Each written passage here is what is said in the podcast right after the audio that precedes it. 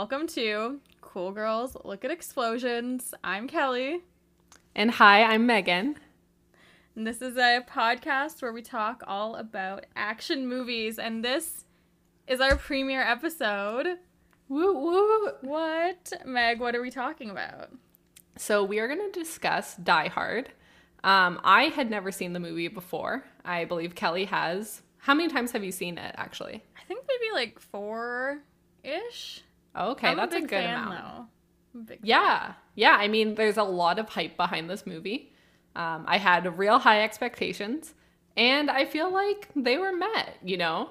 It was pretty good. I'm really happy to hear you say that, and I have a really important question for you about this. Oh, is it a Christmas movie? Yeah, we need to talk about that right off the bat. I feel like that's the question on everyone's minds.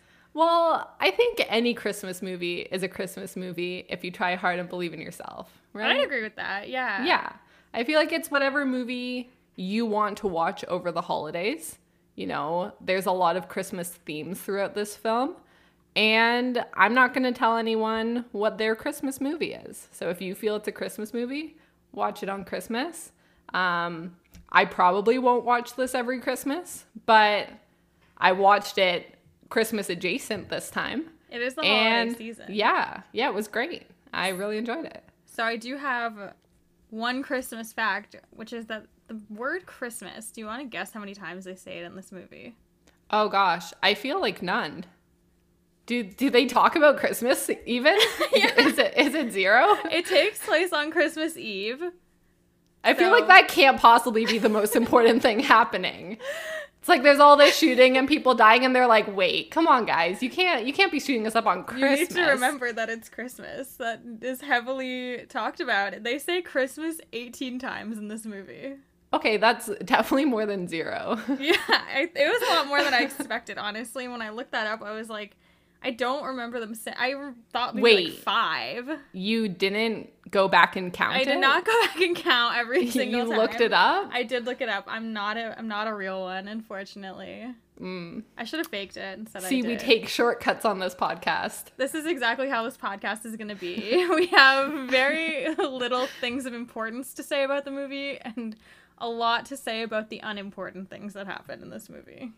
Yeah, I would say that's pretty accurate. In going through and having never done a podcast, I thought, okay, I'm going to watch this film and take some notes and jot down the important things. And I'll say that my first note is, other than like Die Hard, is that the secret to surviving air travel is when you land that you must take off your shoes and socks and make fists with your toes. Yeah. Is this something you have ever done? I haven't, and I kind of forgot that was, like a somewhat important plot point in this film. It's pretty important. Because that's why he ends up being barefoot through, the whole movie. And I've never tried that, and honestly, now all I'm thinking about is how I cannot wait to fly again so I can try this trick. Oh, I really think it's fake news, and I'm never going to try this. There's no way that does anything other than, like, in a year full of avoiding germs, I really don't want to take my shoes off in an airport and just like squish my toes into the carpets. Are you sure you don't want little feetsies on the airport carpets? You don't want. I know you really hate feet. The little like pretzel crumbs and like the weird little debris from people's snacks on the plane. I mean, if it helps with jet lag, although I've done zero traveling this year and have none in sight. I really don't think that this would be very helpful, and I'm curious to know how many people went and tried that after this movie. But, okay, so again, I don't think that this is real, but do you have any weird life hacks that you want to discuss? So, I mean, for flying specifically, one of my all-time favorites is I always, like, immediately turn on every air valve around me when I get on the plane, because I'm, like, I need as much airflow as I can possibly get. Pre-COVID flying as well, I used to, like, wipe down the seats with, like, Lysol, just because people are disgusting. Oh, and see, I've never once done that. Probably because I, a person, am disgusting. Do you have any good life hacks? I think I have one good one, but it has nothing to do with a plane. It's for hiccups. I think you should drink some water and then put your head upside down between your legs, and then that's when you swallow the water and just hold your breath kind of while you do it. Flawless hack for hiccups. I think actually on a plane, that's what you're supposed to do if you're like Mayday going down too. So it's maybe like a double duty hack. Your plane is crashing and you have hiccups. Yeah. We have the hack for you. We figured it out. But yeah, I would say as far as like advice to take away from this podcast, this is a bad one. And I think it's probably the biggest mistake of Bruce's life is deciding to follow through with this hack. So I also have not seen Die Hard 2, or I feel like there's like 5 Die Hards. I have only seen the first one. So I'm curious as well if in the second movie and all subsequent films, is Bruce Willis just not wearing shoes again? Like, is this like a shtick he has? Oh, okay. So I also didn't know that there are 5, because when we watched it on Prime last night, a whole bunch of other ones popped up. I thought that this was a standalone film and was shocked that there were so many, and I had really never heard of it. And I think it would be the opposite, where he has this weird syndrome where he never takes off his shoes. He's not a never nude, but he like is constantly wearing like in the house slippers with like a good sole, always having like lace ups, like just very prepared for any situation. Probably like socks and sandals too, I bet. At the very least. The very least. He's always like some hefty socks. He's always ready now, Bruce. Yeah. I don't know how you would ever take your shoes off again. You just wouldn't. You have to keep them on.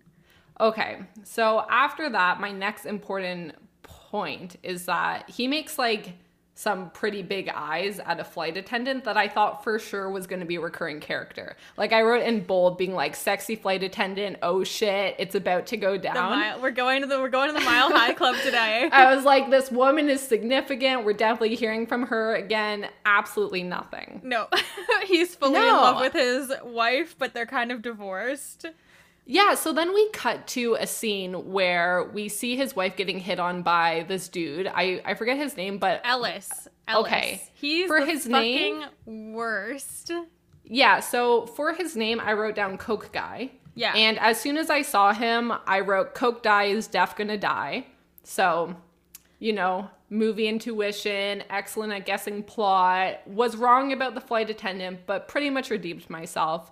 Now, his pickup line... and a way to entice her home was to let her know that he has a roaring fireplace.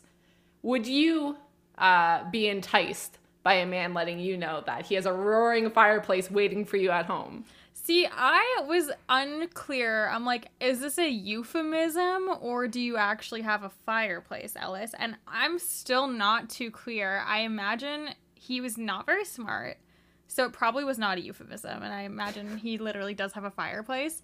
I would never go home with this man at the age of 28.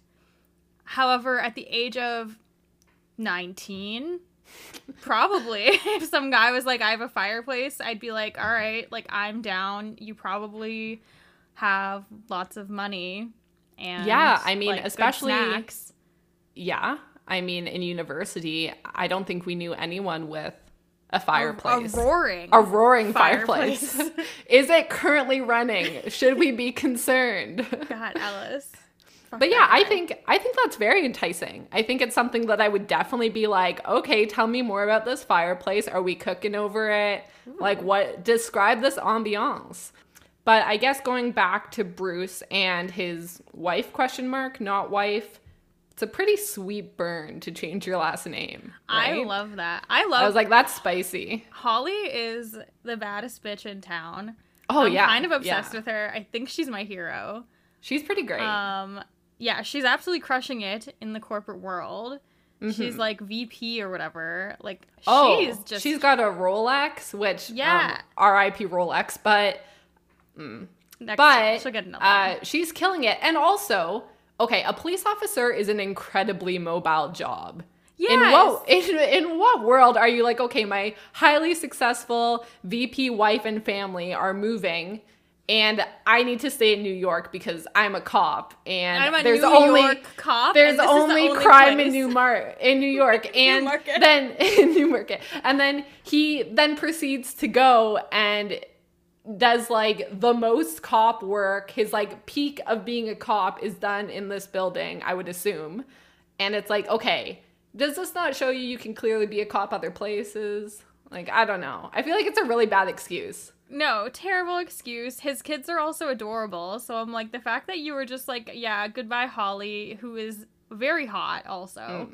Yeah. And you can take our cute kids and go be rich in LA. Like, first of all, the weather in LA is beautiful. Mm-hmm. Why would you not want to go to LA? I'm sure LA cops spend a lot of time doing like traffic stuff, because we all know the traffic in LA is a big topic of conversation. Like, it just seems absolutely silly that he would not go with his wife. Yeah, so just off the bat, I'm not the biggest fan of him. Just because, I guess, all the reasons we listed. We actually, right before COVID, the last place Kelly and I went on a trip was to LA. Excellent place. I can see there being a lot of crime there. You know, there's some sketchy areas. Oh, yeah, for sure. You can get your sweet cop vibe there. Yeah. There's absolutely no reason. This was ridiculous. I would definitely change my last name and not at all be interested, but alas. Okay, we're going to cut to these evil Germans with sweet hair coming in. And something I wanted to point out is that this whole thing was so unnecessary. Like, okay, we learned that there's a whole floor that is completely empty with this vault. And they're like, no. We're going to go in and shoot the first people that we see because, you know, that's not suspicious, instead of just pretending that we're going to a Christmas party and immediately getting let in and then just going to that floor. And they very dramatically stop some of the things in the building. One of the dramatic scenes that we saw was them stopping the escalator. And I just thought that doesn't really stop you from using the escalator. An escalator is just mobile stairs, and it just turns into regular stairs. Yeah, I'm like, you can still use these stairs. But, you know, good effort. I like the dramatic effect. And I don't think we're going to talk too much about, like, lighting and get into anything technical with the film. But, you know, to even make an escalator stopping look very dramatic, like, the film does a good job. Yeah, everything looks cool as hell. The bad guys in this movie, the villains, are on point. Like, Alan Rickman... Oh, they're great. Okay, Alan Rickman, tell me if I'm way off base here. I don't know what it is, but in this movie, he looks to me like Lin-Manuel Miranda and Benedict Cumberbatch, like, mixed together. I don't know if it's just his facial hair or something. Ooh, in my notes, all I wrote was Snape with a bunch of exclamation marks, and then I was immediately Team Snape. Oh, yeah. Like, so we have Bruce. He shows up, doesn't even tell his wife if he's coming. He just shows up to her Christmas party. His kids don't even know if he's coming. She's like, okay, I guess maybe make up the guest room in case he decides to show up. And then we have the fabulous Snape walking in, wanting to steal an outrageous amount of money. And I'm like, all right, I'm here with you. This is a pretty good plan as far as finding someone to steal that much money from. But how they go about it, I think, could probably be better. I think it could use some work. Their plan was a little, I think it was a little convoluted. They kind of lost me. When they needed to get the FBI involved to turn off the power, I was like, okay, you've gone too far. And I guess I'll touch on this just really quickly. But they showed that one electrician who kept interjecting and saying, oh no, it's really easy for me to turn off this power, while the higher-ups were arguing and saying, no, it can't be done. And then the FBI is like, oh, you must. And they go back and forth. It's like, why not just rope this guy in, throw him like $100 and say, hey, bro, can you turn off the power, or just like accidentally turn it off for a few hours at this time of this day? Let's be sly about this and not need the FBI to come in to turn off the power to a building, which really doesn't seem necessary. And like, what if that didn't happen? Like, there's just they seem to leave a lot of things to kind of like chance, which I feel like is not great. Alan Rickman, this is his first movie, like American film. So this is the first movie that he did where he was not speaking with like his regular British accent, which I think is kind of cool, and I think he does a really great job. Yeah, he does do a really good job. I thought he was fantastic, just all across the board. I haven't seen that many movies with him in it, and it actually, one of my big takeaways from this was I need to watch more Alan Rickman movies. Yeah. He also has one moment that was just like a full, like, this is the vibe, where everyone, he has all the hostages, and he's like talking to the hostages, and he's straight up just sitting, like, leaning on the table where all the food is, and he just has, like, a piece of cake, and he's fully just eating a slice of cake, and I was like, fuck yeah, you crash a Christmas party, even if you're a terrorist, like, you better be stealing some goddamn holiday cake. Like, that is 100% necessary. Yeah, and again, I feel like they could have just walked into the party. Like, no one would have known. Like, they were walking onto a yacht, perhaps. So the baddies are German friends. They go and they decide to cut the wires in the building. And I didn't quite know what he was doing, but there was the one guy, maybe we should be better with names, I'm not sure. But there was the one guy cutting the wires really dramatically. Yes. And then a different German just comes with a chainsaw and cuts the top of all of it off. And the guy still keeps cutting the wires. And I thought, well, wasn't the chainsaw enough? Didn't that accomplish what we needed? I guess not. Was it separate? I'm not a terrorist, so, and I'm not very good with electronics. So I just imagine that these Germans know more than I do. I guess some of them are also Italian. Also, why are they German? It's so random to me that they're German. I kept thinking about this. I was like, the fact that they're German does not come up ever again. Like, it's just like, they're just German. Hans Gruber. That's it. That's all you need to know. And it's like, And are they terrorists, or were they just saying that to get the plane or to get the helicopter to come pick them up? I don't think they're actually terrorists. I guess they're more just like robbers. Yeah, they're just criminals. Robbers who I think should have taken the sly approach of going to the empty floor. So we go to, they need a code to get all this money, which are just bonds that are stored in a vault in this building. And they immediately jump to the threat of, tell us the code or you're going to die. And I think that if you really want this code and you need his help, the immediate option of death shouldn't be your go-to. It's like, okay, we're going to torture you to get the information out and you're going to wish you were dead. But instead, they just immediately kill him. And then it's like, okay, that didn't work, so we're just going to drill. Which I thought, okay, if you really didn't need him, and you very quickly decided we're going to kill him, why not just sneak to that floor? Because you were able to get a whole drill up there. And they drill through. Yeah, they brought a lot of equipment in a very short period of time. Yeah. So I just feel like they should have started drilling and tried to create a distraction, or just gone at night when the Christmas party's over. Yeah, it was literally, this takes place on Christmas Eve. So wouldn't this building be empty on Christmas Day? Yeah, they probably should have just gone the next day, drilled through, paid off the electrician to turn off the power to get through the last bit, and walked away with all the money, just like walked out of the building. Yeah, but I guess we're like expert heistmen, you know. I've never stolen bonds from a building before, but your plan does seem to make a lot more sense. Like, it just seems a little extra what Hans is doing. And I agree. I feel like I didn't like that he was just so aggressive. Like, It's like, Hans, wine and dine this guy a little bit. Like, invite him back to see your roaring fireplace, and maybe he will give you the code. You know what I mean? Maybe just give him a few, like, just ask for a few of the bonds. You don't need, what was it, 600 million? Yeah. You just need a few. Just, like, a couple hundred or something. Yeah, just a couple hundred. And so this part I quite liked, where Bruce is like one arm crawling across under the table. Oh, yes. And yes, very skillful. I don't know if I could do that. And he kind of sees what's happening, and that's when we see that he retreats up to this construction floor, this random floor where he is kind of his home base. He continuously goes back up there. He runs around. He talks to himself a lot, and he decides, okay, I'm a New York cop. I'm going to take care of business and get rid of these Germans. And this whole action sequence takes place. Now, he does kill one of the Germans by throwing him down the stairs. Yes. Very dramatic. very dramatic. And I didn't think that you could really die from falling down the stairs. It just seemed pretty unrealistic. Having watched The Staircase, it also seemed unrealistic there. But that's another podcast.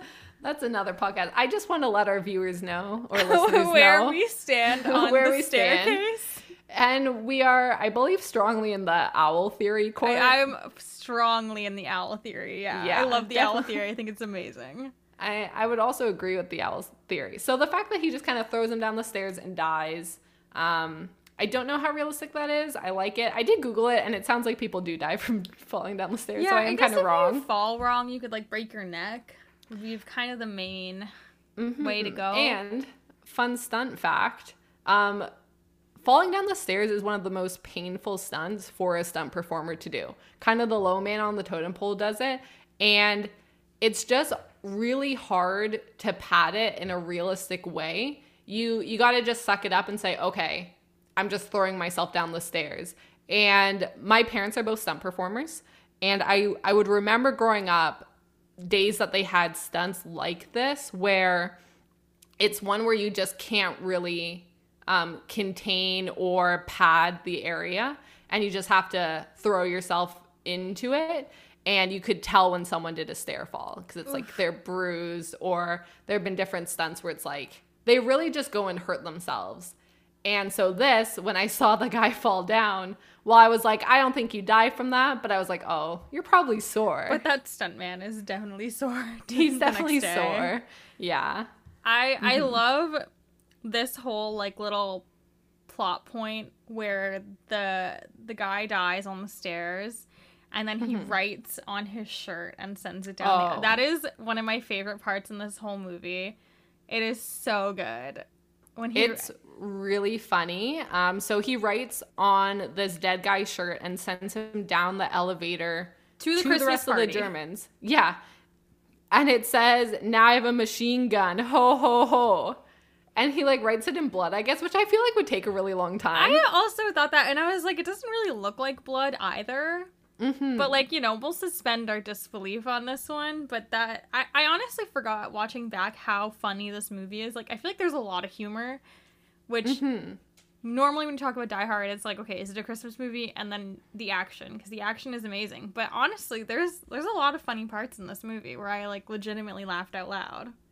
Yeah, I think this was hilarious, and I really like that he let them know he was there, even though I don't think it was the right decision as far as if you're a cop trying to take people down.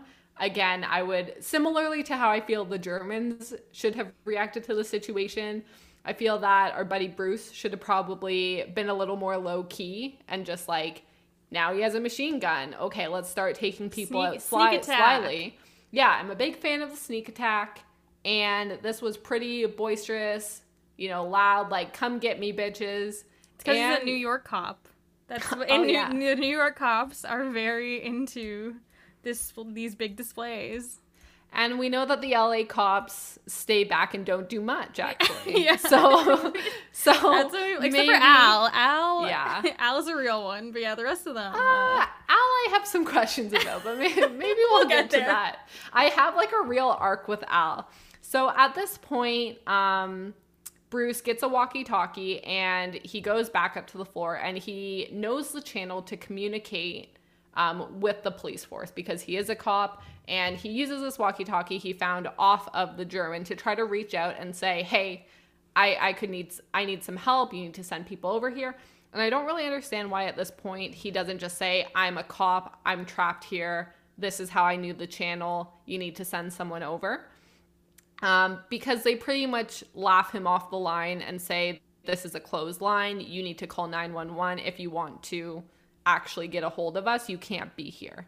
So it seemed like a very obvious opportunity to say, actually, I'm a police officer. That's how I got this line. Here's my badge number. Please send reinforcements. Yeah, he gets kind of just mad about it when they're like, what are you doing on our line? Which I feel like is pretty unprofessional on the emergency response people's end as well. They're literally laughing at this guy. And second of all, they're like, this is a closed line. How did you get on here? It's like, well, how would he know? Obviously, he's a cop or something. How else would he know what frequency you guys are on. Yeah. Like, everyone's a mess in this movie. Maybe it's Christmas. I don't know if maybe they're having a Christmas party back at, like, the emergency services line. And, like, maybe they were also drinking some watered-down champagne, like the people at the Nagatomi Plaza party, but... Yeah. Yeah, it's just a little bit... Like, come on. Yeah. Come on, everybody. So they should have helped, but they didn't. And it makes for a better film. And yeah, the fact it would be a really short movie if they just immediately sent people. Yeah, so it's probably better in the long run that they didn't. A little annoying, I guess, from Bruce's perspective, which I understand. But I think that the fact that they also don't have cell phones is very helpful. And I don't think you can make a movie like this again, really, because you would just find a phone and call. But yeah. They dramatically cut the power from the building, as we saw, for, I guess, parts of the building, but not enough of it for the vault. So you can't use the phones. I guess the vault is on a generator, probably, because there's so much money in it. But then they were able to shut off the power from the block, which turned it off, so I'm not sure. We are unclear on the vault specifications. There's a couple plot holes, I think. I feel like maybe when they made this movie, they weren't considering, like, that people were going to keep watching it. I imagine they were like, this would be a fun action movie, not one that people are watching, like, 30 years later almost. And also, people watch this over and over again. Every year, it'll be their Christmas movie that they watch once a year, which... Yeah. Is awesome and is super fun. And I also feel like we might get a lot of hate. Maybe we're being too critical. I mean, I feel like we said we like the movie. It's just like, these are real questions that I think that... These are the hard-hitting questions. Hard has to answer to. People aren't willing to ask because they want to seem cool for just loving every second of it. There's some come on, plot holes. Sneaky Germans, why are you not so sneaky? Yeah, not good. Mm-hmm. Not good. Almost as bad as the LAPD in this movie, which is absolutely, they're embarrassing. Oh, we're going to jump to Al now, I think. Yeah, let's talk about Al. I need to hear your Al arc, because I'm an Al fan, but... Okay, I have some questions about Al. So the movie presents him as a bit of a bumbling cop. He goes to this convenience store, he orders donuts, he's kind of bumbling around, he gets the call... He drives over to the building to check it out because of what they heard over the walkie-talkie. They're like, all right, this guy's probably just a joker, but we're going to send in someone just to take a look. He doesn't take a very good look. I guess no, he literally is, across the street. Yeah. And he, looks at the plaza and he's like, oh, looks fine. It's like, ow, dude. Yeah. So if someone's in trouble in a building, you probably need to go... into the building a little bit more past the reception area, through all the halls. Hello, is everyone okay? Things like that would be how I would check on someone to see if they are okay. Al did not do this. And so he goes to leave. And while that's happening, another very dramatic combat scene happens upstairs with Brucey. And again, he takes out one of the Germans. Because he's a New York cop, and he gets shit done. Doing New York stuff. Doing New York shit. And so he's watching out of this window while the cop, while Al decides, fuck this, it's fine, I'm just going to leave. And he needs to say, okay, I need to let this cop know. Now, he starts throwing a chair at the window. And I thought that, one, you have a gun, why not just shoot out the window? Great and two, point. Yeah, thank you. And two, I thought he was then going to throw the chair out the window. Yes. Yeah. I mean, we Toronto folks know you cannot be throwing chairs out windows. It's very dangerous. We don't approve of that. We do not approve of throwing chairs off balconies. Chair girl is not invited to our podcast. No, chair girl, we do not condone chair girl at all. But chair boy trying to notify a cop of a situation, we're a little bit more in favor of. But he says fuck it and throws the dead body out. And a dead body, that guy was pretty big. That's going to be pretty heavy. And excellent aim. He landed right on top of Al's cop car. Yeah, he's really trying a little too hard. Bruce, you need to save your strength. You don't need to throw the body. Yeah, yeah. And then also all the Germans start shooting at the cop car, which I don't know why. I think they thought, they could kill the cop, but it's the police are going to know if you kill a cop pretty quickly. Because like he wouldn't have been checking in. Yeah, because you usually, I mean, I'm not a cop, so I don't know. But I feel you're like, not? Surprise. What? I am not an electrician, nor am I a police officer. But I feel like, don't they usually go and check stuff, and then they have to call in that they checked that thing? Mm-hmm. So yeah. Someone would be like, oh, Al was supposed to go check on that stupid building call, and then he just never came back. Yeah, I thought that he had said that it's all good and then went in for a second check and then still left again, but I'd have to go back and review the tapes. Yeah, good point. He might have done that. But, and I don't know where this line came from, but I wrote down in my notes with no context, just being like, welcome to the party, pal. Oh, and... that's a different part. That's when Bruce is... I want to say, like, crawling through the ducts. Okay, that's too soon then. We're going to go back. Maybe we can cut this part out. But, yeah, so I said, why didn't he say he was a cop over the walkie-talkie? I wrote, using the phrase big time, we should start using it. Big time? It's a great phrase. Big time. Big time. Yo, big time. I also, there's a lot of lines in this movie that I think we could really use in everyday life. Yeah, just adopt into our at-home, work-from-home, remote situation. Like, just, yippee-ki-yay, motherfuckers. Yeah, sitting on a Zoom call, yippee-ki-yay, motherfuckers. Okay, so I think at this point, Al realizes there's a problem. I'm actually going to call in for help. At the same time, Bruce decides this is a great time to go into the elevators. Yes. This is not a good plan. No. Right? No. Right? This is a bad plan. This is a really bad plan. Very bad, but it's a very cool action scene. Yes. Okay. It's very cool to watch someone go into an elevator, and I've never looked around an elevator much other than going in and riding it. I feel like it'd be terrifying to be above it, and there's just this constant fear of, I'm going to get smushed. Yeah, and he's kind of chill about the whole thing. Like, this whole time, he's very chill. Like, so cool as a cucumber, but he's a New York cop. He's just I guess it's just how New York cops are. Yeah. Mm-hmm. I don't know. It's a little bit unnerving. He might be a sociopath. Something to keep in mind for films 2 to 5. Yeah. Does he wear shoes? Is he a sociopath? Yeah. Does Al make a return? Yo, you know what? If they were in, like, a buddy cop film, if the next one was an Al Bruce buddy cop film, that'd be pretty good. I feel like it has to be, right? Yeah, like, he definitely should move to LA to be with his wife and children and become buddy cop with Al. Yeah. He needs to. So then they do some running around the building, yada, yada. And then he decides that instead of his machine gun... He's going to use his machine gun to wedge between two walls and use the strap of the machine gun to rappel himself down the side of the elevator and swing into a duct. Now, this is not possible, right?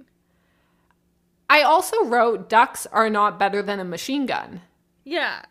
Like, a good defense is a machine gun. A bad defense is almost dying while trying to climb into a duct. That also, the German seemed to immediately know exactly which duct he was in, which I'm not sure how they did, but they, like, looked out and were like, oh, Brucey is swinging over to a duct. And also he abandoned his machine gun. Let's go shoot up that duct. I feel like you could kind of figure it out based on, like, you could count, right? So you would know what floor he was on. And then based on where you are in the building. I certainly couldn't figure that out. We would never pull off a caper like this. This is, like, very high effort. Yeah. Even for, like, $600 million or something, like, no. Not worth it. I would crash the holiday party, but I would not terrorize and kill people. I would definitely eat cake, though. Oh, that's a good call. And drink a lot of watered-down champagne. This sounds like a very good party. If there's a roaring fireplace, like, I'm there. Yes. So that's when, at this point, I say it's a wild goose chase, and that's when the line, welcome to the party, pal, comes in. Fantastic line. It's a pretty good party. It's a Christmas party. Makes you feel welcome. I assume that's why he says it. Calls you pal, makes you feel close. And then the next significant line is yippee-ki-yay, motherfucker. So very different vibe. He's just pulling out everything. I'm like, is this how he talks just in his normal cop life too?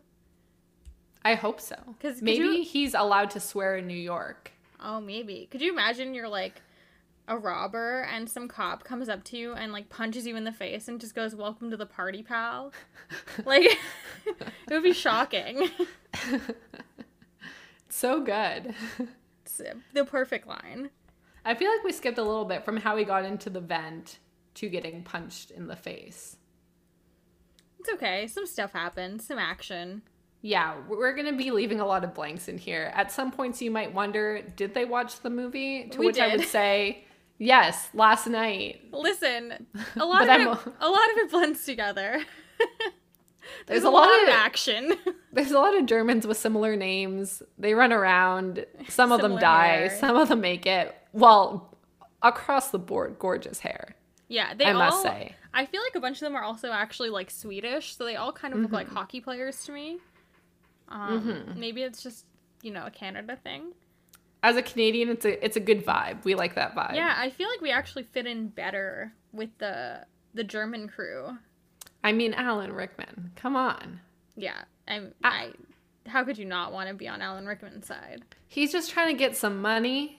We don't know that he abandoned his wife and children for a job. He might be trying to get some money for his wife and children. And we certainly don't suspect that he hit on a flight attendant on the way. No, which I'm pretty sure he made the eyes. I wonder if Alan Rickman does the footballing thing too. Like if he's like, maybe there's a deleted scene somewhere of Alan Rickman taking off his shoes and balling his feet into the carpet as well. That would be a really good deleted scene. If Quentin Tarantino made this movie, we would have had a lot more feet shots. That's all I'm saying. Oh, a question I wrote multiple times throughout this was, why didn't they leave? I thought it was just why. Well, yes, why? But, I also thought that at the very beginning, when there's the holiday party, which I guess we didn't explain that, Bruce is in the bathroom having just come back from a flight, told his wife he was, in fact, in town and would be staying over. And he's tidying up in the bathroom when all of the Germans broke in, which is why he was separated from the group and able to escape. And when he opens up the bathroom door and is looking around, and you can see the different points that he could escape to, there's a door that just says exit in really big, and I was like, oh, he's gone. Movie over. He could have just left, ran, gotten help. Police. Yeah.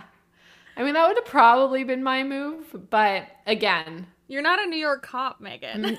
Not today, I'm not. Not yet. Not yet. I don't think we're allowed to go to America right now, but maybe one day. Maybe this is my calling. In the interview, I would have left. What would you do if you were in this situation? I probably would have left and gone home. Okay, so now Al has gone to get reinforcements, finally. Finally. The cops are so mean and terrible. They really bully him. They're so mean. So I guess Bruce had chucked a German body out of the window and it landed on the car. And I guess the sergeant or who's ever in charge says, oh, it's probably just a stockbroker that got depressed.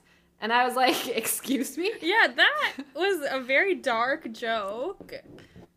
Also, terrible assessment of the situation, sir. I think it's very clear that is not what happened. Again, I really feel like we'd be great cops now. I just don't understand the other police in this movie. Like, they're just so mean to Al. Well, at this point, Al becomes suave Al. Which, yes. I wrote, Al is now funny and suave. I wrote, cool Al. It's like he has an evil twin inside of him that, like, comes out. Yeah. But the evil twin is very cool. Yeah, he's suave. He's got it under control. He's chatting up Bruce. He's the one relaying information that everyone's ignoring. But he's the one who has the right handle on the situation. And I thought it was a tad bit unbelievable that we're supposed to see this bumbling cop And now suddenly he's the one that we're relying on to give us the correct information. I was like, he's done a terrible job with this situation so far, but now I need to believe that no, he's got his shit together and he's going to get it done. But again, currently Cool Al, again, takes a left turn in the future. But we'll get back to that. He's doing his best. So Al is now the main point of contact for Bruce, and they're chatting over the walkie-talkies, and Bruce decides to just say, call me Roy. Yeah. What do you think of the name Roy as a quick code name? I was trying to decide, like, is this a reference to something that we just don't get in the year 2020, perhaps? Did I do further research to figure that out? No. I mean, I guess it's an okay code name. I feel like he could have just been like, call me pal. Like, ooh, you know, call me homie. Like, there's just, ooh, there were a lot of options that he didn't really explore. As far as code names go, I think I lean in the direction of like Black Hawk or, ooh, like, yes, Sabretooth. Like, if you're not going to have your own name, I want it to be very clear that that might not actually just be your name. So I feel like it should have been very clear to the cops that, like, this is clearly not my name and I'm not telling you who I am. Whereas Roy, you'd be like, okay, yeah, maybe his name is Roy. And he's like, no, bro, I swear my name's not Roy. No, it's like, your name's probably Roy. Yeah, you just couldn't think of a good nickname. It's fine. Yeah. So I think that whether it's on this podcast or potentially a future one, we're going to need to come up with some code names, as we are now action movie cops. Aficionados, New York cops. This is just a New York cop buddy podcast. We're just two gal pals. We are not cops. Please do not cancel us. We are not a pro cop podcast. I think we can say. Spicy. Well, we are not a pro these cops. We are not podcast. Definitely not pro these. Maybe Al. These cops. I'm not pro Al, I will say. Although he swabbed for 10 minutes, overall, I would say I'm not pro Al. The most pro anyone I am in this movie, it's obviously Holly, and it's Argyle, the limo driver, who we have not even spoken about, but is by far the coolest person here. I literally thought about that a few seconds ago. The fact that I had, like, pretty much most of my notes were on Argyle, and we haven't even touched on him yet. And I thought, okay, maybe we just have a separate whole Argyle section, as this is the hero character. He is flawless. He is getting to the real stuff. He's asking Bruce the hard-hitting questions about his marriage up front, giving the audience the juicy details we so desire. He's just chilling. He's the comedic effect as well. Mm-hmm. He's chilling in the limo. He's a hero at the end. Like, Argyle deserves everything. Yeah, for sure. Oh, okay. So I did have a question, and I don't think either of us will be able to answer it properly, but hey, maybe one day. Our good friend Wikipedia maybe can. Yeah, so Argyle at some point realizes that he is trapped in his limo in the parking garage. And to that I say, why not just drive through the gate? Why was that not the immediate first thing that he eventually does? So my main question is, what things can a car drive through, and how confident can you be when driving towards a thing that you're going to make it through?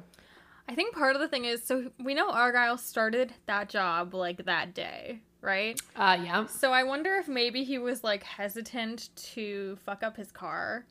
I mean, he does drive into the fake ambulance and fuck up the bad guys on their escape. But then at that point he knows, right? Like, he's like, okay, these guys are obviously they're obviously the bad guys. Like, I'm gonna be the hero here. Take control of the situation. He truly is. He really is. Mm-hmm. But yeah, I wonder, I don't know what he was thinking. Like, I guess he really wanted to be there for his friend Bruce. So he was waiting for the okay, right? Because Bruce/John McClane. Yeah, we can call him John, maybe. It's a pretty easy name to remember. Yeah. I just like calling him Bruce. Mm-hmm. But so he said, like, I will let you know if, like, you should leave my stuff here at the building, or, like, if you need to drive me somewhere else because shit goes bad with Holly. So I feel like he has a hunch that something has gone wrong when Bruce doesn't come back. Or maybe he's like, ooh, John and Holly are at a roaring fireplace in the party. Whoa. I don't know. Yeah, he just, for whatever reason, he is very committed to his job. He doesn't have any other rides to go and give on Christmas Eve. Which I hope means that the party is then paying him very well, because we were told that even though for some reason Holly didn't know if he would show up or not, it was in fact her work that sent a limo to get him, which is very confusing. Yeah, I feel like it's all a little weird.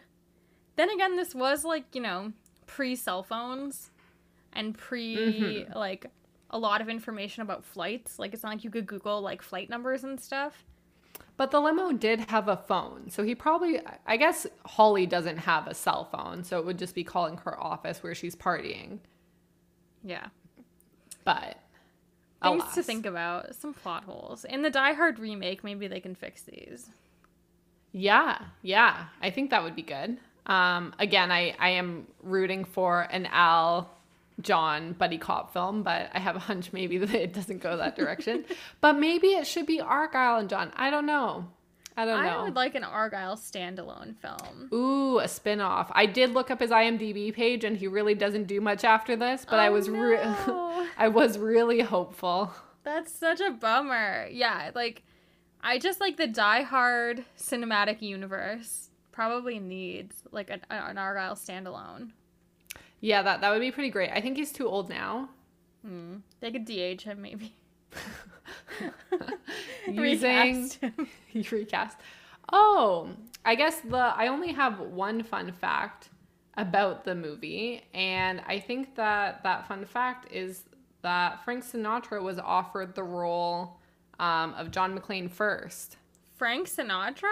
Yes. So essentially, I didn't write this down, which maybe I should have. But essentially, he was the lead character in the prequel, which I believe is called The Detective. And so contractually, it was written that he needed to be offered the starring role in the next film whenever that came to be. Now, when it did come up, he was 70, and I guess it's a little bit lucky that he turned down that role, but he was given that option. Wow. So we could have seen this film with Frank Sinatra, and would it have been a better film? 70-year-old Frank Sinatra. Which kind of would have been funny. Honestly, I would have loved that. That would have been amazing. Because I know Bruce Willis also did a lot of the stunts in this movie. Oh, yeah? So... Frank Sinatra, you know, trying to throw a chair through the window would have been something. But yeah, I thought Bruce Willis was fantastic in it. I didn't realize he was such a good actor, and yeah. I think he's so relatable, where he's not this huge buff action hero.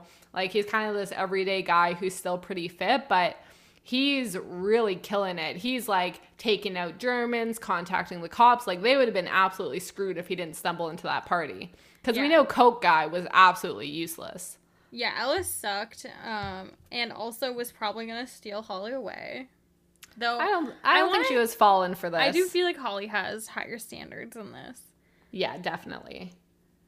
But yeah, I mean, Bruce Willis is like very impressive in this movie. I feel like every time I watch it, I kind of just forget how good he is at like the physical parts of it as well. Yeah. He's really fantastic, and I think that it's made me want to see more movies with him in it, because I haven't really seen any. Good news, there's 5 Die Hard movies. Are we watching another one? I feel like eventually we have to. We'll have to look up what holidays those ones take place near. Are they not all just called Die Harder? No. I think there's one called Die Hard with a Vengeance. Die Hardest. Something. Die the Hardest. Ooh, I do have a question, which I was going to leave to the end, but why is it called Die Hard? I have no clue. Okay. I don't think there's any real explanation. They never say Die Hard. Yeah, I thought there was going to be a dramatic one-liner. No, there's nothing. Absolutely nothing. Maybe that's what we should have Googled before this. But maybe we can come up with our own reason. Like, it's maybe like a play on try hard. Well, someone wrote on Reddit, a die hard is someone who won't quit and also won't die easily. So literally like a try hard. Yeah, so you were right. I kind of guessed it. Yeah. Well, those are all pretty accurate. I take it back. Excellent naming. Very accurate. Just because I was able to guess. Yeah. I'm now all for it. We're all in on Die Hard. So at this point, because we keep bouncing around a bit, so if you're somehow following this, bless you. You are unbelievable at keeping track. But we get Snape, who ends up going upstairs to try to figure out where John is. And they bump into each other. And in the most brilliant acting role, he pretends to be one of the escaped hostages. This is such a good moment. It's so great. I love it so much.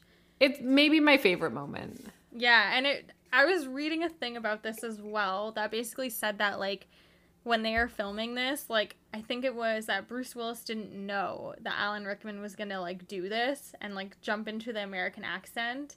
So it ended up being, like, an ad-libbed scene.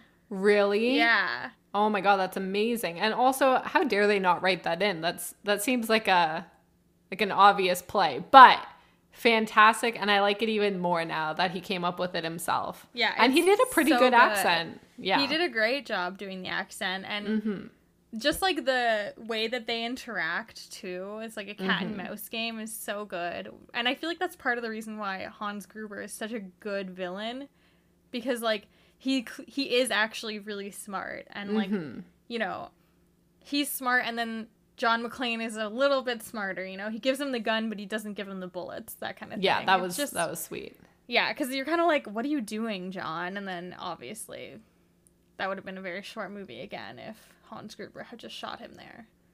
Yeah. I mean, would it have been that short? I feel like at this point there was still an hour left, but I think it's kind of a long action movie.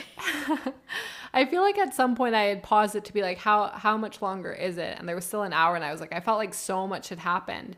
And I guess because they're contained to this building, and that at any point you think the cops are going to come in and shut everything down and save everyone, you think that at any point it could suddenly end.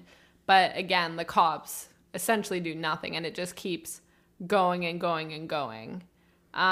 So at this point, when Hans realizes that there's no bullets in the gun, luckily he has some backup.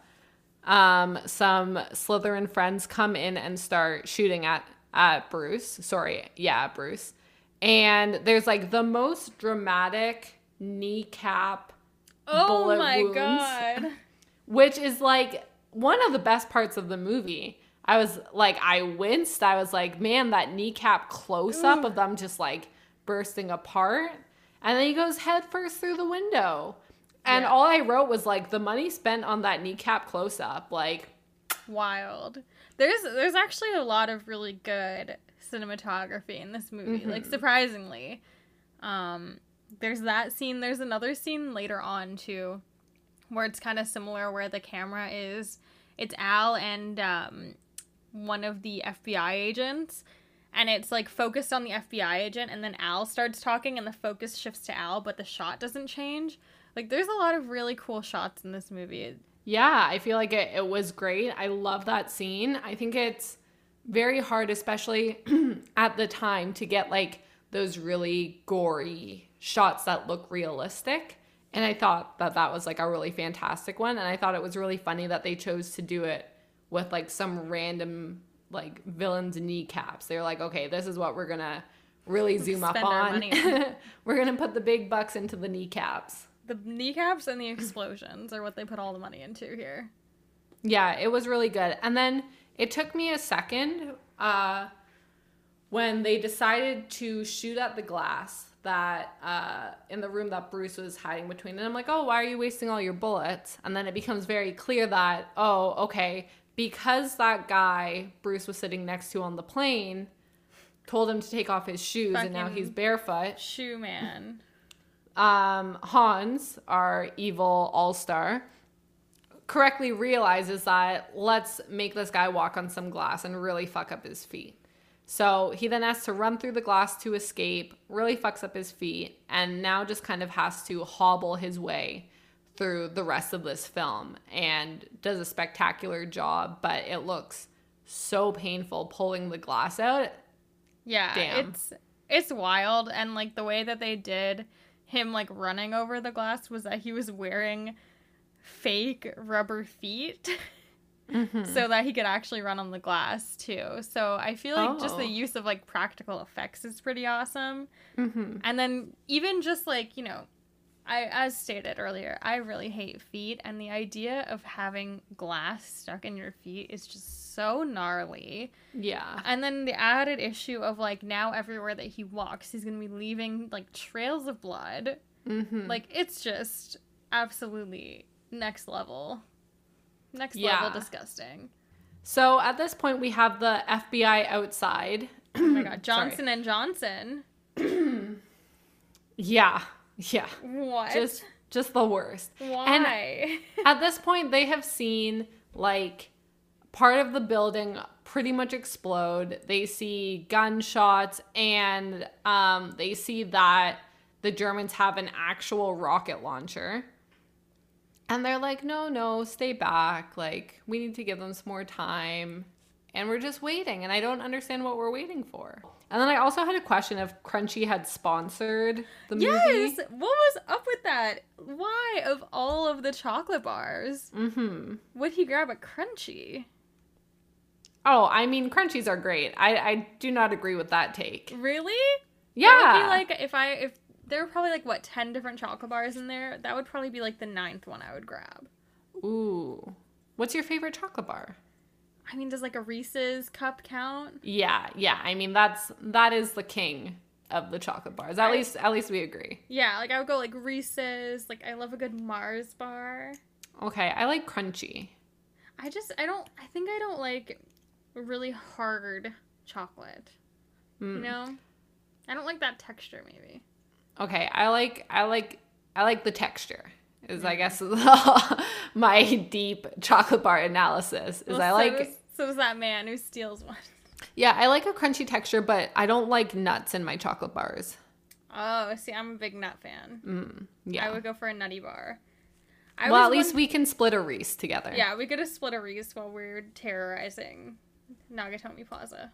Now, I did learn that I think 3 Reese's in a pack is a very Canadian thing, and they don't have that in America. I think they just have 2 or 4. What? Yeah. I'm going to need confirmation. If anyone in America listens to this, please let us know. I feel like Reese's that's the thing. Or not. I think Canadians don't want to share, so they gave us very unshareable Reese's. I mean, you could share with, like, if you had 3 friends, but if there's 2 of you, shit's gonna go down. It's true. Yeah. I was wondering, like, I mean, that guy's priorities are a little hilarious that he grabs a chocolate bar, and then I thought maybe he was just, like, having low blood sugar. Yeah, you know, you're running around all day. Like, you don't have access to food. You're trying to... There's the FBI outside. There's some crazy man with a machine gun who I guess gave up his machine gun, but he's running around inside. Why not? You know, get a little energy spike. Yeah. Yeah, I thought it was good, but it did make me wonder if they sponsored the film and that's how they got in. But that row of chocolate bars, there were quite a few. Yeah. And, like... He didn't share with any of his friends either. Mm-hmm. Like, he wasn't, like, radioing Hans. Like, yo, Hans, do you need a snack? I guess Hans ate the cake earlier, so maybe he was doing okay. Yeah. Yeah, they should have definitely eaten before they came in. I feel like that's, like, step 1 if you're gonna try and rob something is, like, make sure you have a hearty meal. Mm-hmm. Make sure you're, like, well hydrated. Like, I didn't see one person drink any water through this whole movie. Oh, that's a good point. Like, y'all are going to get cramps from being dehydrated. Like, you guys should really be, you know, munching on some bananas, like, getting those electrolytes in. Mm-hmm. Just seems like this whole heist was very high activity level. That's true. And also, I can't speak to any of the actors or thieves who might be listening. The number one podcast with for thieves. If you need some help thieving, we have some ideas. Now, if I don't eat, I feel like this was very classic of me. Like, if I'm stressed and I'm studying for an exam, I wouldn't eat before because I'd feel like a little sick and nervous.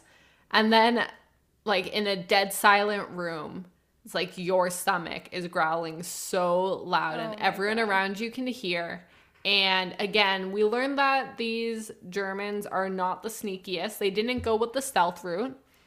But I feel like, you know, you're hiding an event or you're trying to sneak around a building. You don't want a grumbly tummy to draw attention to you. It's a good point. It's a really good point.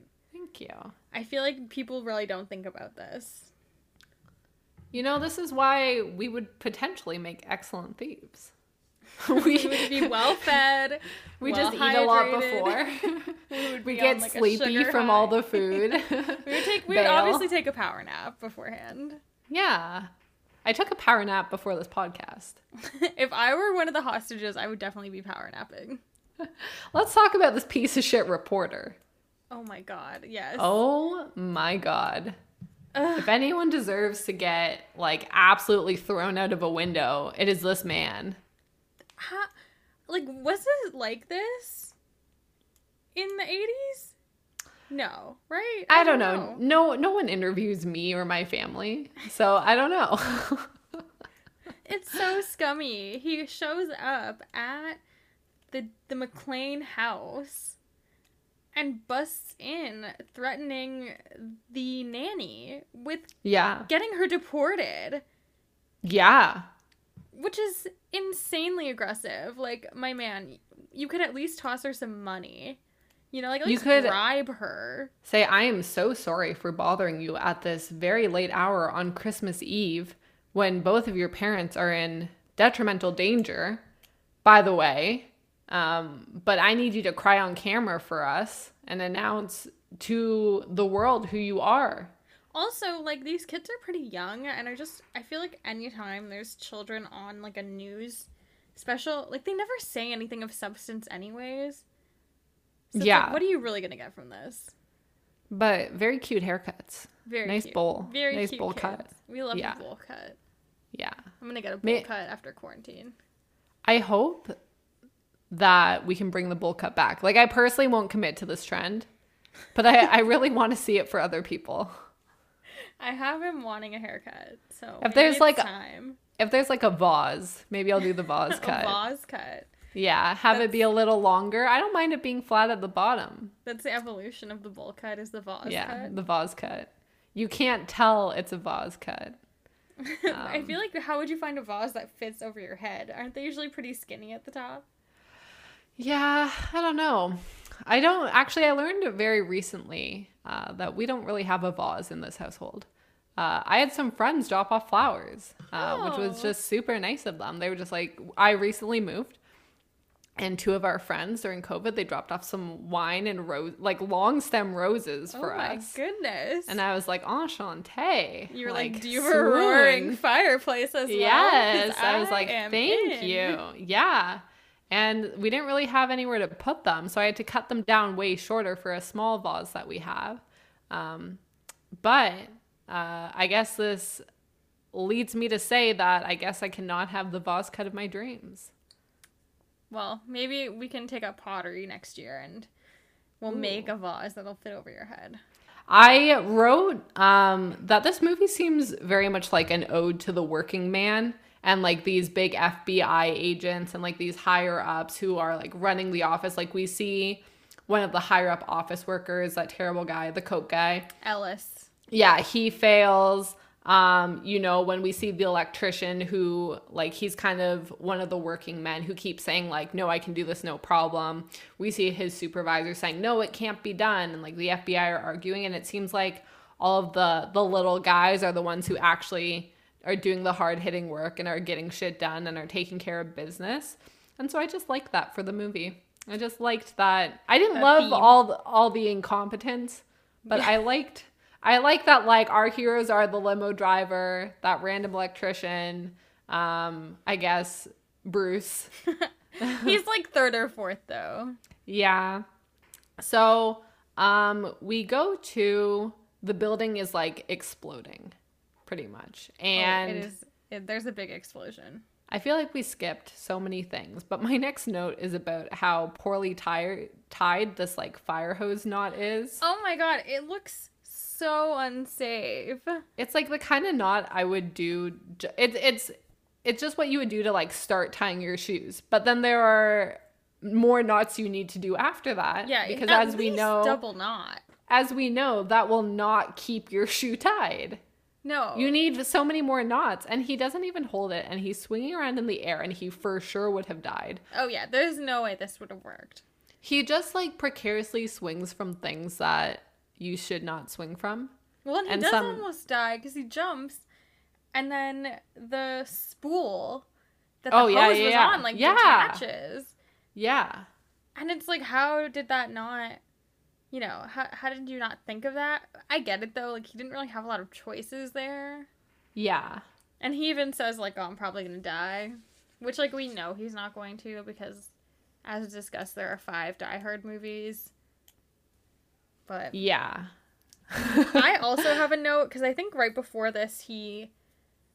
Or not, like... Yeah, right I feel this. Like I missed a chunk of... Like, all of the Alan Rickmans of the world going and stealing all of their explosives back and putting them around on the roof and then him needing to go up and get everyone down. You all know what happens. You've seen the movie. I certainly hope so, because if this is where you're getting your Die Hard facts from, this is not the place. Unless the fact is that they say Christmas 18 times and... about which Frank Sinatra.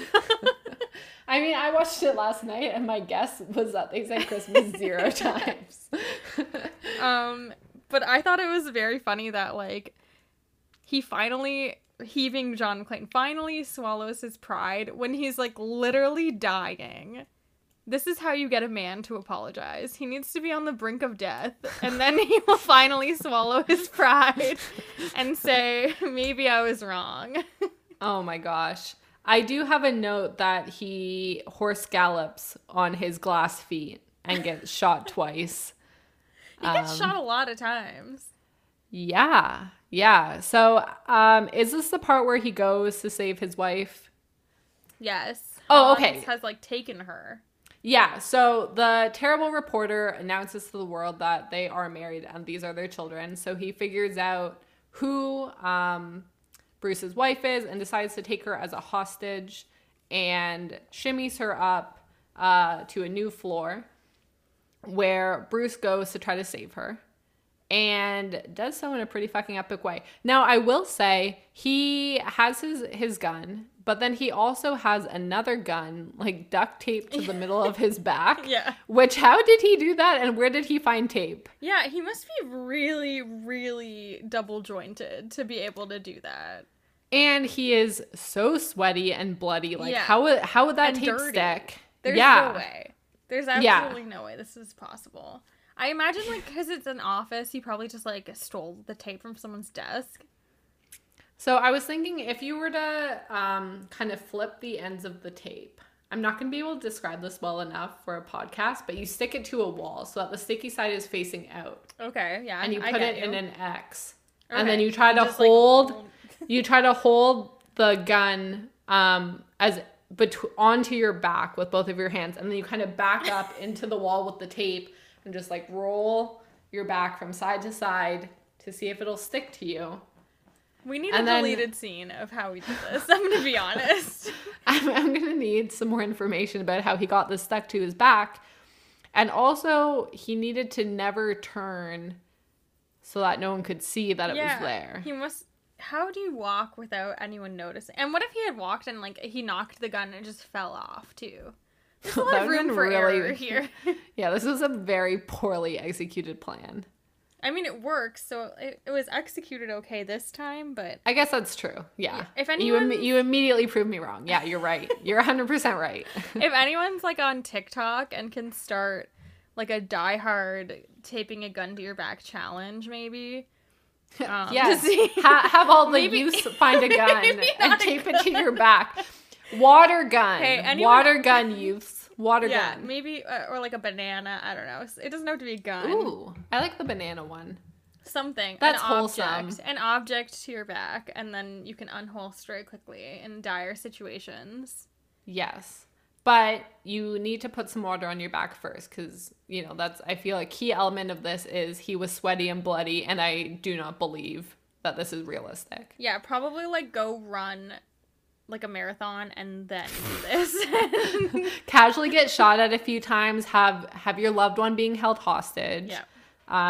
So I wrote, excellent shooting, Bruce. Still the cowboy. Oh, yes. Nice. Yes. Nice, nice. And so then, what's his wife's name again? Holly. Christmas. It's another Christmas reference. This is such a Christmas movie. Such a Christmas movie. Snape is hanging out of the window and holding onto Holly's arm. And he's grabbed her by her very fancy Rolex watch that we learned that she got earlier at the Christmas party. And it shows her big corporate lifestyle. And they need to unclip it so that his hand slides off, and ta-ta Snape, which I'm so sad about. But Holly's able to then stay, and I have a few questions about, do you get back together with a guy if he dramatically saves your life? Because I feel no.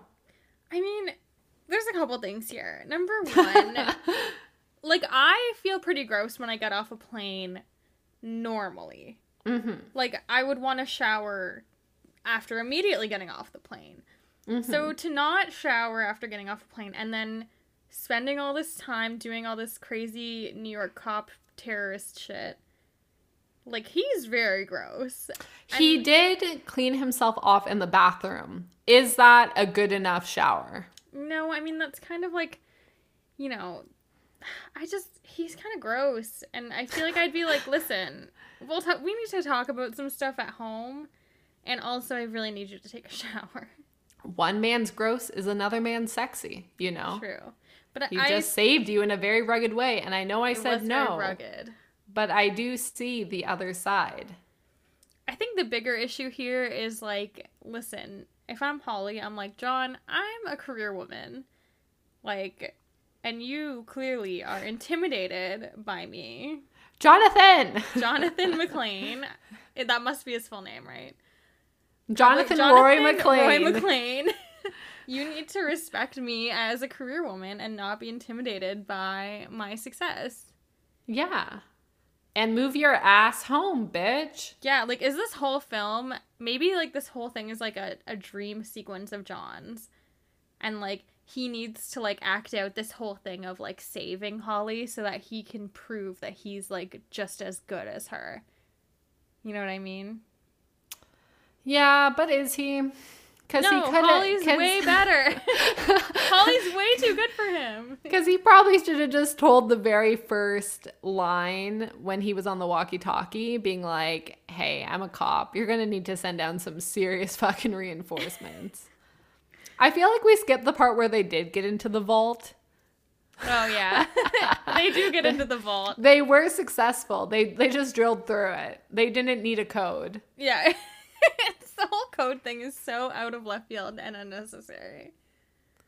I would have loved them to have needed a very complicated code and it to have, like, been a series of trials. I would have loved them to have needed a code and the code was like 1, 2, 3, 4.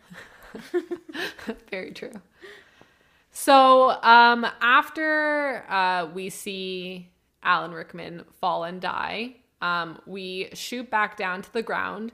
And we see one of the Germans running outside shooting, and Al runs up, and we learn that through his casual walkie-talkie conversation with Brucey, he says that he shot a child, and that's why he was nervous to use his gun again.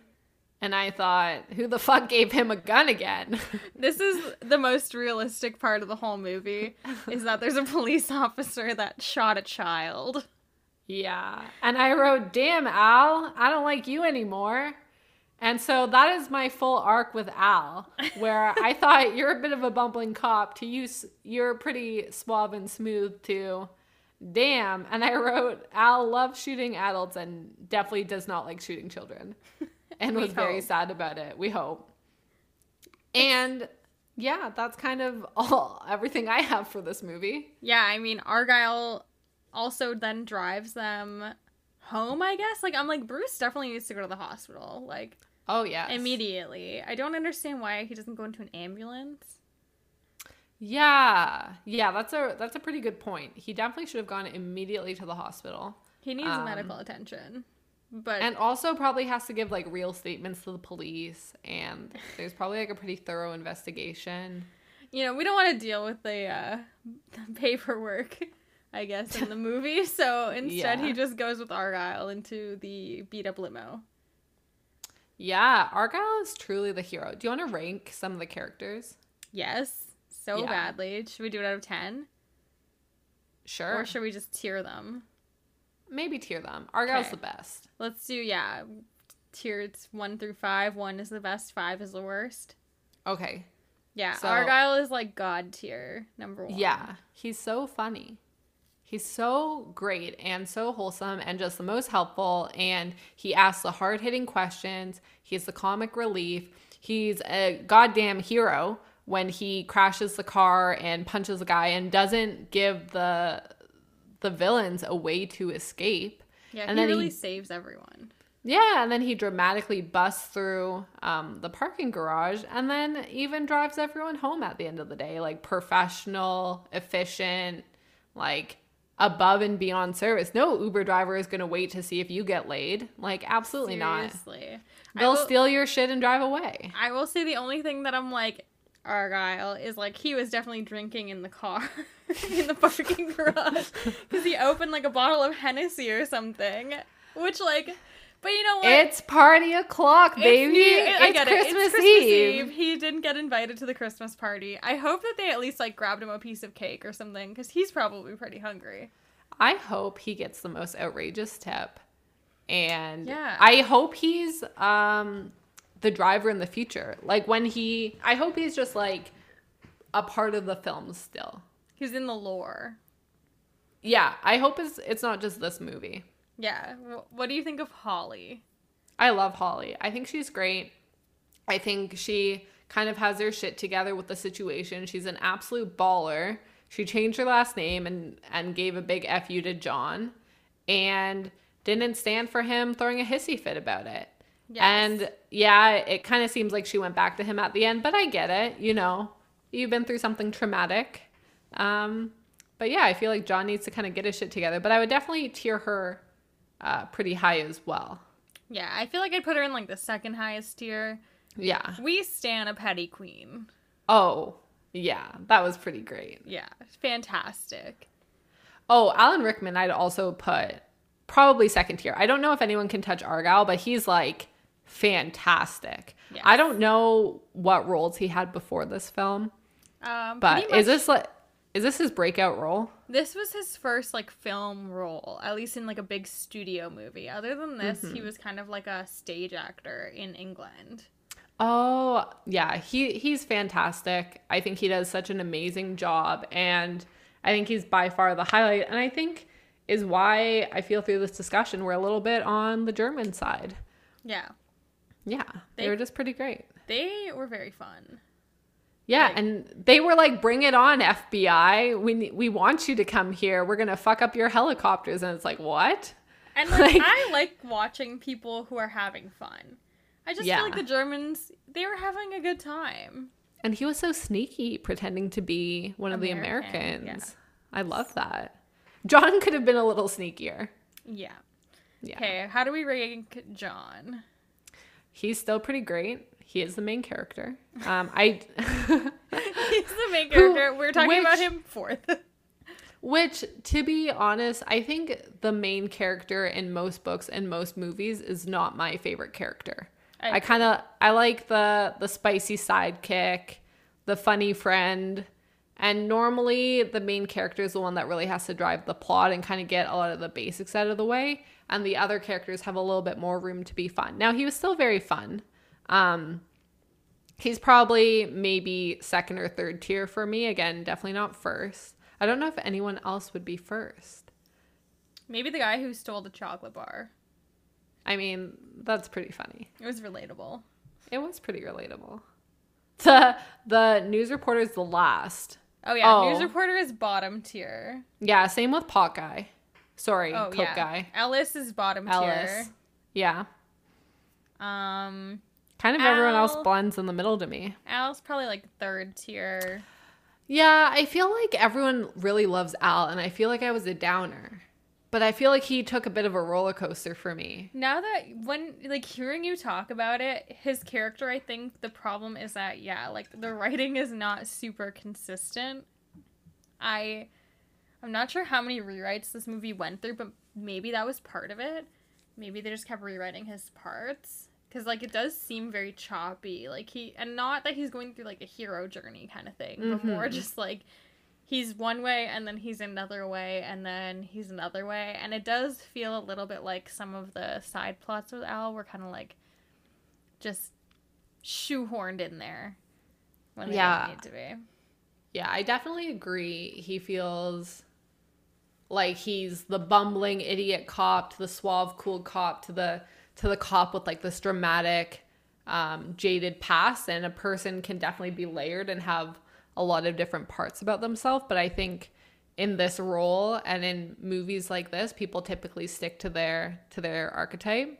And I kind of wish that he wasn't so many different things. And if you're going to give him that really dramatic past, make it more of a story and tell it a little bit more. And I know that it had a bit of a conclusion where he's able to pull out a gun again and he's able to shoot down the bad guy. But there were so many other cops there. It kind of would have gotten done, maybe. I mean, the FBI was pretty useless. But I feel like it wasn't his standing moment and that someone else could have easily filled that role as well. So it's I just don't know why that was necessary to bring up at all. Yeah, they probably could have just cut that out. Especially because, the other cops don't really... it's not they're teasing him about it. You know what I mean? No one else really mentions it other than him. I also feel like if you were in that situation, you would have a partner. You wouldn't be alone on the job. I also felt like that. So I feel like if he had a partner and he had either played, the goofy cop and there was a more serious one who was no, we got to get this done. I don't know. I feel like... a lot of people might not agree with that, and that's okay, and they probably have better opinions. Maybe they've seen the other 5 Die Hard movies. Yeah. We have not. So if you disagree, you could probably convince me otherwise. Oh, I did find something very funny. Okay. Which is that someone had tweeted Charlize Theron and said, "You need to make a lesbian Die Hard remake." Whoa. Where Charlize Theron would be the John McClane character who's a cop coming home to her wife, and then a similar situation comes up. Is she a bad wife in this? I guess she would kind of have to be. I feel like they could probably write it to make it a little bit different so it's not, exactly the same movie but with women. But I love this idea so much. I'm down for any new... hilarious. I love this movie. I didn't know if I would like it. I think it got a lot of hype, and I think when movies get so much hype and you go into it, your expectations are too high. So I feel like I was ready to be let down. And I think with a lot of these really big action movies, the stunts are first, which is great. But I think a lot of the time the plot isn't necessarily thought of so much. But I really enjoyed it, and since it was done so long ago, I think a remake would be pretty fun. And I would worry that it would get criticized no matter how good it is, just because of how obsessed with this movie the world seems to be. And so I think that you're kind of setting yourself up for criticism, but that doesn't necessarily mean it's a reason not to do it. Yeah, I mean, I'm all in if Charlize Theron, which she did say she would do it, wants to make a lesbian Die Hard, I'm all in. Oh, I have a fun question, actually. Let me pull up the Die Hard wiki so we can go through this. But what do you think the budget of this movie was?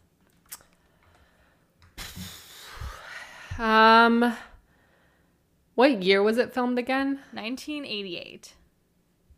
Man, I am... guessing there are a lot of explosions. There John throws down these explosions and like a whole floor looks like it's exploding, and the FBI don't do anything about it. They have helicopters that are on fire. They're swinging out of windows. There's a lot of stunts. There's a lot of blood. And we got to consider that kneecap budget. That kneecap budget, yes. Yeah. I feel like today, but I guess there's a lot more CGI, which is expensive. Yeah, there was everything was basically practical. Like, they actually blew up a floor of the building. That kind of stuff. Oh, gosh. I'm going to throw out $40 million. Close. It was $25 to $35 million in 1988 money. How is that? How is there not a specific number? What do you mean 25 to 35? Listen, maybe someone's fucking with the Wikipedia page.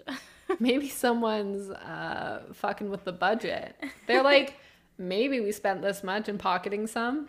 Yeah, that is a broad. That's a broad range. That's a big number. Do you want to guess what it made at the box office? Ugh, these are not helpful questions. Okay, I guess 40, but it was 25. Do I get a range then?